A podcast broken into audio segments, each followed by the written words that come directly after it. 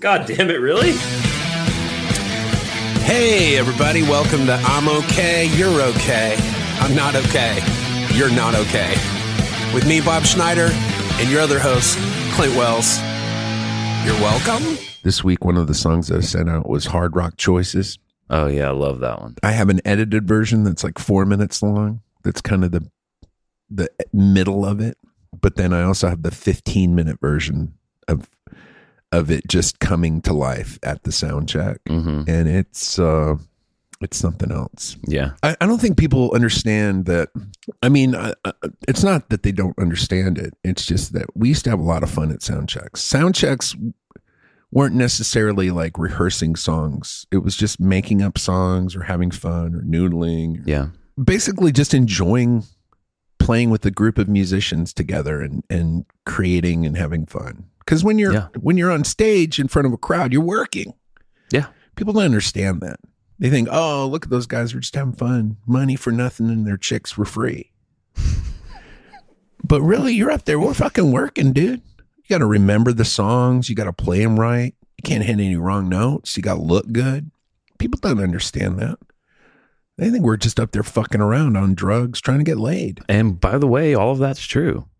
period. Period. I think we. I- think this is how you do a job well. Is I think we make it look easy.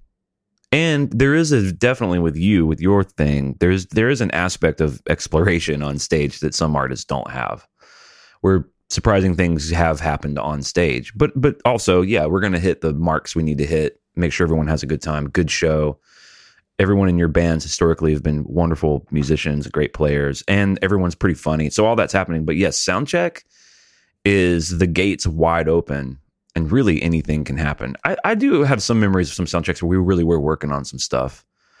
But for the most part, it was we were just writing songs. Well, the other thing too, like if we did work on a song at soundcheck, like if we had to like, oh, this is a new song, let's work it out. Guess what? We're not playing that night. Whatever song. song. whatever song we rehearsed at soundcheck, we've done that song. We're not Yeah. playing that song again. I'm tired of it. At I that know. point. Like we worked so hard and figured it, cracked the code, and then it's like, well, maybe next tour we'll we'll dig that guy back out. I will say this though, after doing a tour and then coming back home after a tour, the band really does get tight. Like when you're playing night after night, that's Oh, how, that's how a band gets really tight. Absolutely. That's why you see these bands who like create their music at home on their computer, maybe alone, and then like, oh, I got a record deal. Oh, people really like this music. Oh, let's go on tour. And you go see them and they fucking suck, dude. It takes years to get good at playing live. Absolutely. People just aren't good at it naturally. I mean, every once in a while you have a Justin Bieber or something like that, but they're that's a fucking that's that's a freak of nature. Most of the time people get good over years and years. Like Justin Timberlake. Justin Timberlake wasn't Justin Timberlake when he started. He was a fucking mouseketeer for years. He had years of of training, vocal, dance. Then he was in NSYNC for years. And then finally, he was spit out of 10 years of that Yeah. and, you know, brought sexy back. And people are like, How, how's this motherfucker bringing sexy back? I'll tell you, he had 10 years of fucking Mouseketeer in sync training. Yeah, and even someone like I was thinking about like who are these freaks? Like you mentioned Bieber, which is I agree with, and then you know maybe Prince and MJ, but then of course MJ unfortunately was beaten by his dad his whole life into dance. He he had to dance good so dad wouldn't beat him up. But yeah, that's why anytime you in any you take any great musician, Jimmy Page even or Bob Dylan or Tom Morello, whoever the fuck, anyone cool, you go find the video of them when they were 18 doing that. They look the way we all looked when we were 18 awkward, goofy, langy, didn't know how to use their body, had no sex appeal. Just, it's like a, I saw a video of me playing guitar when I was 18. It's like I'm just standing on stage like a fucking piece of celery. How about Tom Morello being in Rage Against the Machine? One of the most exciting, incredible live and recorded bands of my lifetime. Going from that to then deciding that he is now going to be a lyricist, folk guitar player, and just churning out really what is truly turds. Just true turds. Well, before before he did that, he he was an audio slave, which I thought was oh also no, audio very good. Audioslave was terrible. I thought they were very good. But how old were you when Audioslave came out? I mean, Let's- I still think they're review. good. I still think they're good. But how old were you when you heard Audioslave? Because I was a full grown man, and when you're a full grown man, you listen to Audioslave, you go, "This is." Turd. I will encourage you to revisit the song. Just I'm asking you to revisit one song called "Like a Stone." Just revisit that song lyrically and and melodically. That is an amazing song. I'm a huge Chris Cornell fan. I'm pretty sure I was 20 years old when Audioslave came out. That was like I 2005. I don't even like Chris Cornell. I like that Oh my first gosh! Soundgarden. What? I like that first Soundgarden record, and then I don't really like anything after that. Even Superunknown, I don't like with What? And all that shit. I don't. I don't really like it. So you're talking about like Ultramega OK or Bad Motorfinger? Don't, not not a fan. What's the Soundgarden record that you like that you're talking about? the very first one? Think- Jesus Christ Pose and all. Oh, that that's shit. Bad Motorfinger. I like that. I like that record. Everything after that, I'm like, uh, uh. Well, that's really shocking information. All right, so we disagree about uh, uh, Audio Slave, but your larger point was, I mean, yeah, you Rage Against the Machine. You can't really put it much against that. Like for what that was, that band was so amazing. it's explosive. you know how you make all the colors you know how you know how like when you print something you know we like when you when you see a magazine or a book like a beautiful art book Mhm. all the colors in the art book are, are made using cmyk four colors. Cyan magenta whatever the fucking other color is and black those four colors and that's what rage against the machine was it was four colors that made all the colors Yeah, and then Morello was like, pick a color. It doesn't matter. Yellow. And then he's like, I'm going to go make a record with this yellow color. And then it was like, mm, urine. Y is for urine. Anyways, That that's common though, you know, like a band will be this really magical thing when they're together. You I think U2's like that. Bono making a solo album? No, and I think he knows that, which is why he hasn't done that. But you've seen it when these guys go, you know, Yeah, with Kid. Mick look at Kid, Jagger. look Mick Jagger, although I I think Keith Richards solo album Main Offender is sick. But look at Kiss, you know, to try to save their band, they all made a solo record there's maybe two songs on every one of those records that would have been a great Kiss record, but all of them were missing the thing that they have when they're together. And I mean, you know, even even solo Beatles, dude. I mean, I think Imagine is up there. All Things Must Pass is up there. A couple McCartney records, his first couple are up there. None of them touch what the Beatles what they were when they were together. the Beatles together were a force, but the Beatles together as a force was just McCartney, Lennon. Those two together were the Beatles. I mean, let's face it. Ringo and Harrison weren't weren't contributing that much to that band. Well, I I disagree with that. Well, I don't. And uh and I think Lennon and McCartney both had an album's worth of songs post Beatles that are f- spectacular. But with between Wings and solo stuff, McCartney has some great songs and and so did Lennon. Yeah, well, John Lennon had Imagine. Imagine's probably his greatest song. I mean, And McCartney- Jealous Guy and Working Yeah, yeah. Class Hero. I mean, he had some beautiful songs. Uh, Watching the Wheels. yeah, those are all songs. fine. Just like starting over. I mean, we could name 15 of them, but none of them are better than Beatles songs. And McCartney had Maybe I'm Amazed and Live and Let Die and Junk. Any of those better than Beatles? Any of those better than Eleanor Rigby? I don't know. I don't think so. They had a power together. they're not better than. I mean, the Beatles, like that music, you can't get better than. It's different, and it's it's a different time in their in their life. Like, I mean, Imagine is a beautiful. Like, if if if Imagine would have come out on a Beatles record, it'd be one of their top songs. But Absolutely. it came out a little later, and it.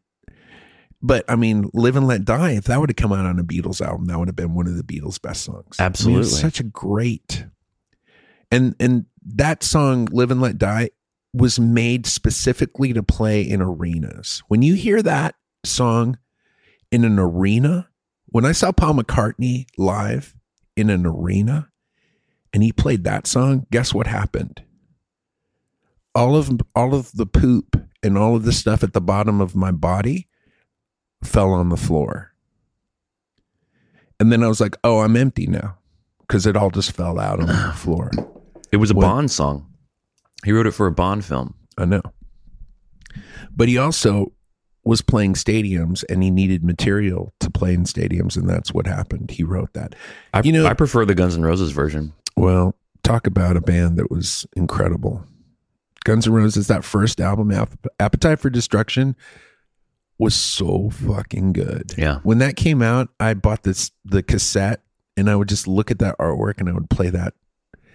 And that would just give me I was like scared. I Yeah, was so it- scared of that band. They just seemed so real. Like these dudes are shooting drugs into their body. You don't even see one dude's face. You don't even see his fucking face, dude. You just see part of his nose and then hair and then the fucking devil hat. He's wearing the hat of the he stole the fucking hat from Satan and he put that on his head and he ain't wearing a shirt. Is he wearing a shirt? No.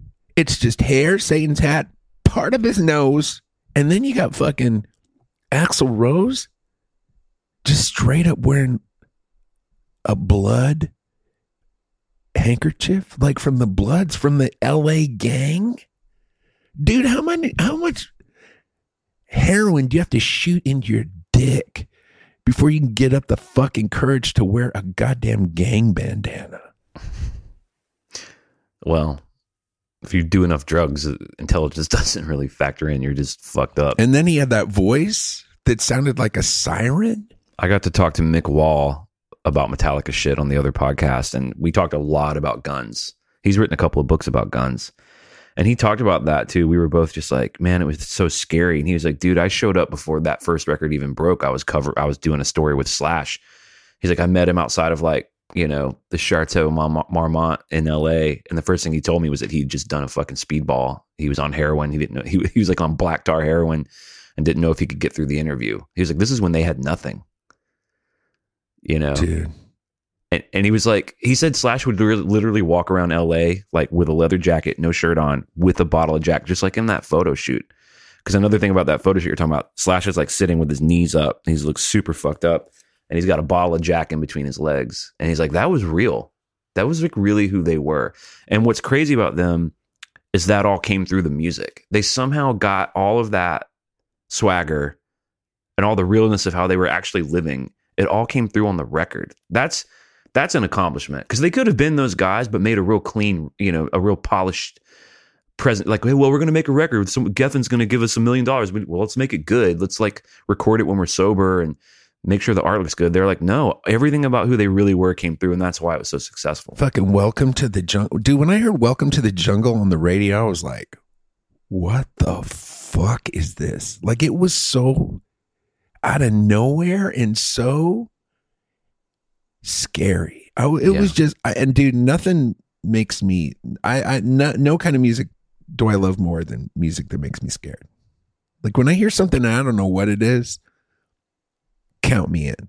If I hear something and I know exactly what it is, which is most music, and then people are like, "Oh, you got to hear this," and I'm like, "Yeah, that's a song." Who gives a fuck? I don't give a fuck. You want a song? Here, here's two thousand of them. Help yourself, you dumb motherfucker. But when I hear something that sounds like they fucking just went into the fucking insane asylum and fucking pressed record. Holy shit, dude. There was a band like that from Dallas called Trippin' Daisy. Do you know that band? I think you've told They me be- about them. They became the Polyphonic Spree. Okay. But before before Polyphonic Spree, they were Trippin' Daisy. And first of all, the name Trippin' Daisy implies that they're fucking on LSD, which they seemed like they were. hmm They were a four piece psychedelic band. Their their name of the record was "I'm an Elastic Firecracker." I'm an electric firecracker, and it was just a dude covered in red paint, like an old guy. Just scary, weird shit. And they would play, and they would project all this psychedelic shit on stage when they were playing. And I used to go see those guys, and I would just get goosebumps because it was so scary and weird and and the guitar player died from heroin overdose. And I was like, okay, makes sense. Then they became Polyphonic Spree. Other bands that fit into that that harken to me would be like, especially another Texas band called the Butthole Surfers. Uh, Flaming Lips are kind of that. They're like art. art their their bands themselves are like art projects. You know, it's almost like performance art. Well, that's that's what Austin was. When I got here in '89, that's what Austin was, dude. I used to go down to Sixth Street, and they had all these clubs that are all gone, and you would just you would look in the Chronicle and just look for the most fucked up names. There wasn't YouTube. You couldn't pre-check out anything. None of these bands had records. You just find find a weird name, Agony Column, uh, fucking Ed Hall, fucking uh, retarded elf, what were the names of some of the clubs? Cannibal Club, Black Cat, uh, Club Foot, Liberty Lunch. There's just all the. I mean, and you would just you would just take a chance and go down and and you never know what you were gonna get. The fucking Hickoids, which were this like country speed punk band, and you would just that was all. It was just all people mosh pitting the whole time, but it was country.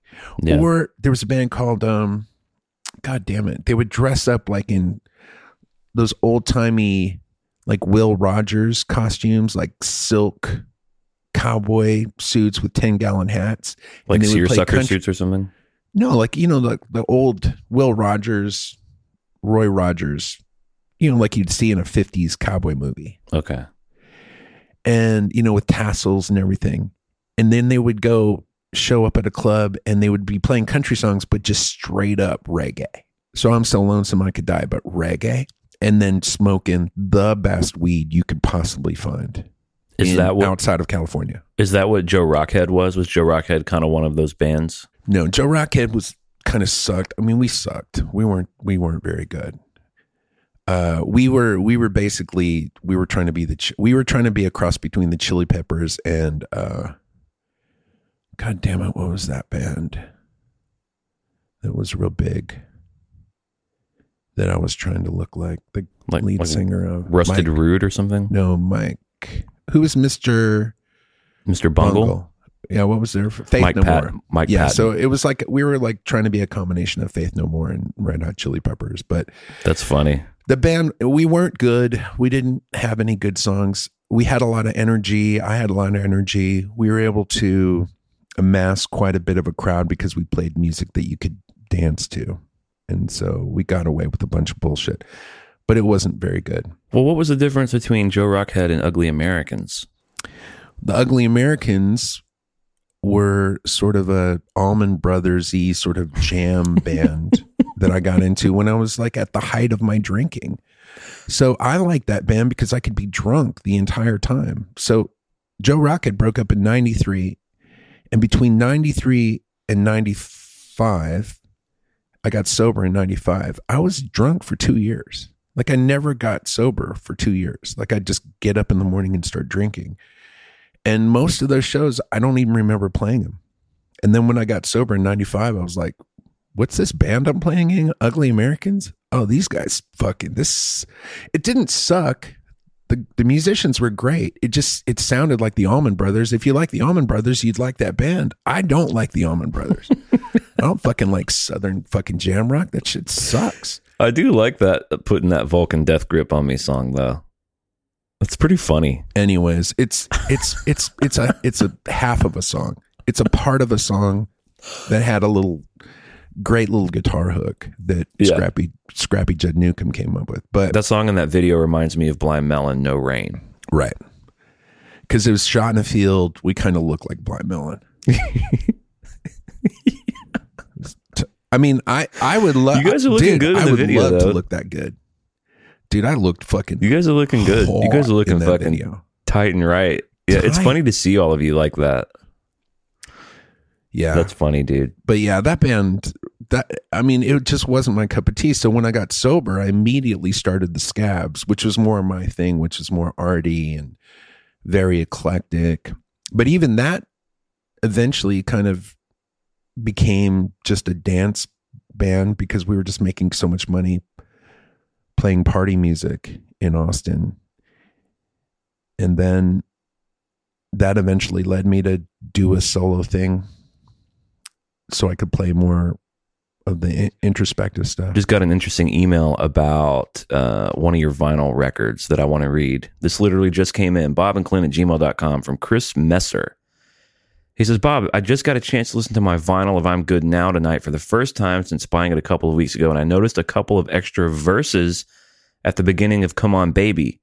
He says, I've heard these extra verses before on the alternate version you provided in the mini vault, as well as the October 2018 Song Club release, but that version is very different from the version that appears on I'm Good Now. The version that appears on the vinyl sounds just like the version on the CD digital copy, but includes the extra verse at the beginning. Just wondering if you could provide some insight as to why this version was put on the vinyl and didn't appear on the other formats of the album. What was the reason for cutting and or adding these lyrics in the song? Thank you, Chris Messer. That's a good qu- question. One which I'm assuming the answer because I've been watching a lot of Poirot, which is a BBC show from the 90s about Hercule Poirot, Agatha Christie's famous Belgian detective. But now that I've been watching that, I can figure out most mysteries just by hearing a little bit of information. You like mystery shit. Dude, I- you like a good detective Dude, mystery that thing. fucking Hercule, that Poirot show is my one of my favorite shows of all time. I love imagining you like I can because I've been in your living room. I don't know seven thousand times. I can see you in there. I can even see you on the edge of your seat as a mystery is unfolding. Like maybe it's the end of an episode and like a mystery, the code's getting cracked, and I can see when the credits roll, you going, "Oh No, it's no. That's not why I watch. That's dude. That's not why I watch Poirot. I watch Poirot because the actor that plays him is one of the finest actors of all time, and he is so hilarious as Poirot. I just love watching him act. It's so comforting and nice, and he figures Yeah. everything out. He figures it out, dude. Oh, there's a mystery. There's a murder know that whoever committed the foul deed is going to go he's going to be caught by Poirot. and that's why you like House too. You you like things. No, I, I'm starting to- I'm you, starting I to like, figure this I out. I like House because I like I love that character. I love the way he is that guy plays that character. But you, I think you, I believe you also like the illusion of order presented in these television shows, like per- Perco or whatever the fuck, and Sherlock Holmes and Yeah. House, because there's a problem There's a problem. and it gets solved. It gets solved. Yeah. and it gets solved. I love it. I love that. Because life is a problem that never gets solved. can't get sol- can't can't get solved. it don't get solved, dude. And so I like having a little moment in my day where something gets fucking solved by somebody cool that I like. it's nice, dude. It's is like it's like having a cup of hot cocoa. it is. It's just really dawning on me how nice it is. What a It's nice a thing. it's a relief from the real world. That's why I love the Great British Baking Show. Let's answer this question about the mysterious verses on "Come On, Baby." What what's going on with that? What is this a different recording or what? Yes, I think what what ended up happening was I think on the CD we probably there was probably an edit that was made to shorten it a little bit, maybe for a video or something, and that's what ended up on the CD. That's probably what ended up on the streaming services. Now, when it came time to make the vinyl, I had the masters on my computer, but they were probably the unedited masters, and that's why it ended up on there. Now, what's funny is that I didn't realize that that come on baby had the extra verse because I really had to shorten uh getting better which was a really long song on the CD I had to shorten it by about 2 minutes Wow. so I mean I, I I did an edit where I made it a lot shorter so we could fit it on the album wow. because you can only you can only put about 22 to 23 minutes per side Per side. album. anything So- more than that it gets and you were wanting to avoid having to put have two discs, two two pieces of vinyl in the. I'm definitely Now. didn't want two discs and i think we left one we may we may have left one song off the record Wow, which song? i think we might have left maybe medicine off the record i don't know yeah i don't know i don't know the answer Well, that was a pretty good answer. I mean, I think you answered the question. Um, What are the songs we always play from that album? We play I'm Good Now a lot. We would play Piggyback sometimes, which I always love. That was one of my favorites. Getting better. Cap Captain Kirk. Man, you had some great songs on that album. Getting Better is a great song. How did you cut two minutes off of it? You just cut verses? No, there's a bunch of vamping at the end that I got rid of. Okay. So the songs that we play a lot are "I'm Good Now," Captain Kirk, um, maybe "Way Life's Supposed to Be." Um, I don't think I've ever played that one. and then definitely "Gold in the Sunset" gets Oh, a Golden lot. Sunset. Yeah. Shit. That's a great song too. But then the other ones, like "Come with Me Tonight," I played for years, but don't necessarily play it that often. "God is My Friend," I rarely play. "Long Way to Get," I don't play very often. "Love Is Everywhere," I play a lot on solo shows. Mm-hmm. Mm-hmm. but but very rarely with the band.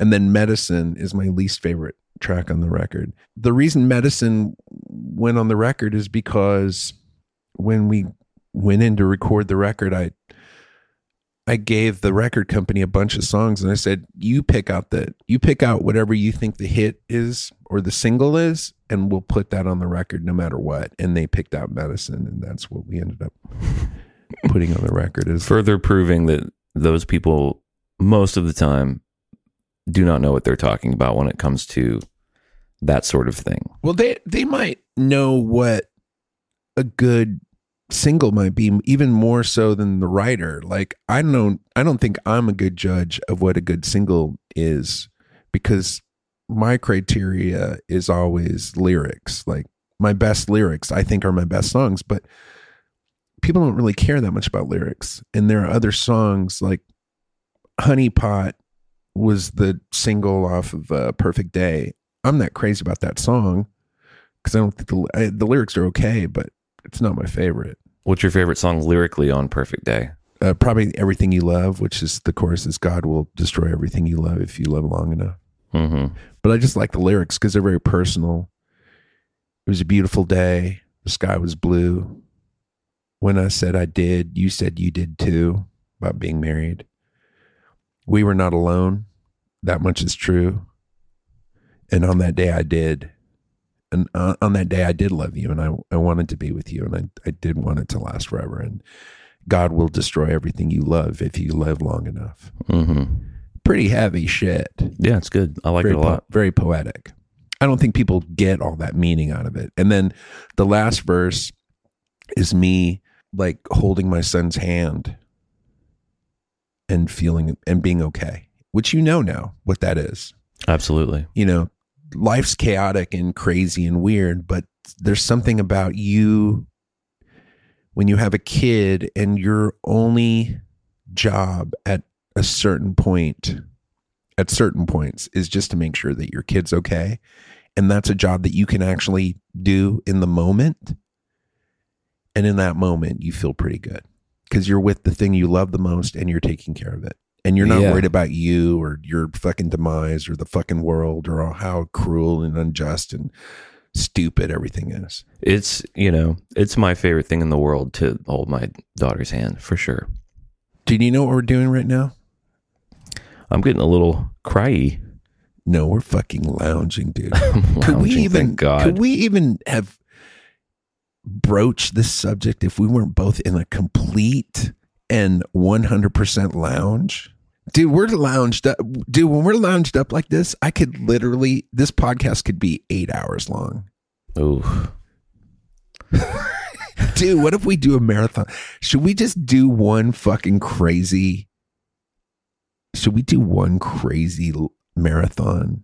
You tell us. Write us where do where do, where do people write us at? Bob and Clint at gmail.com. write us in and tell us tell us yay or nay. Should we How do long? a fucking mar- I don't know. I don't know. You tell us. Tell us how long you want. Cause we'll get lounged up. Dude, once we're lounged up, as long as we've got some snacks, some drinks. Uh, colostomy bag. I mean, I've I've got a I've got a catheter. vase. I've got a vase just a few feet from me that I pee into on the reg. All right. Well, listen, we got to go. Let us know. Bob and Clint at gmail.com. Go support the show. Support, support the goddamn show. You know what to do. Support the people who make the things that you love. We're going to Yeah. kick it now to the Secret Weekly. If you want access to the Secret Weekly, you can get it on the app of your choice now. Little bonus five to sometimes 20 minute episodes of things we can't say on the real shit. And uh, we hope you're all well out there. We'll see you on the flippity floppity. Bye. Bye.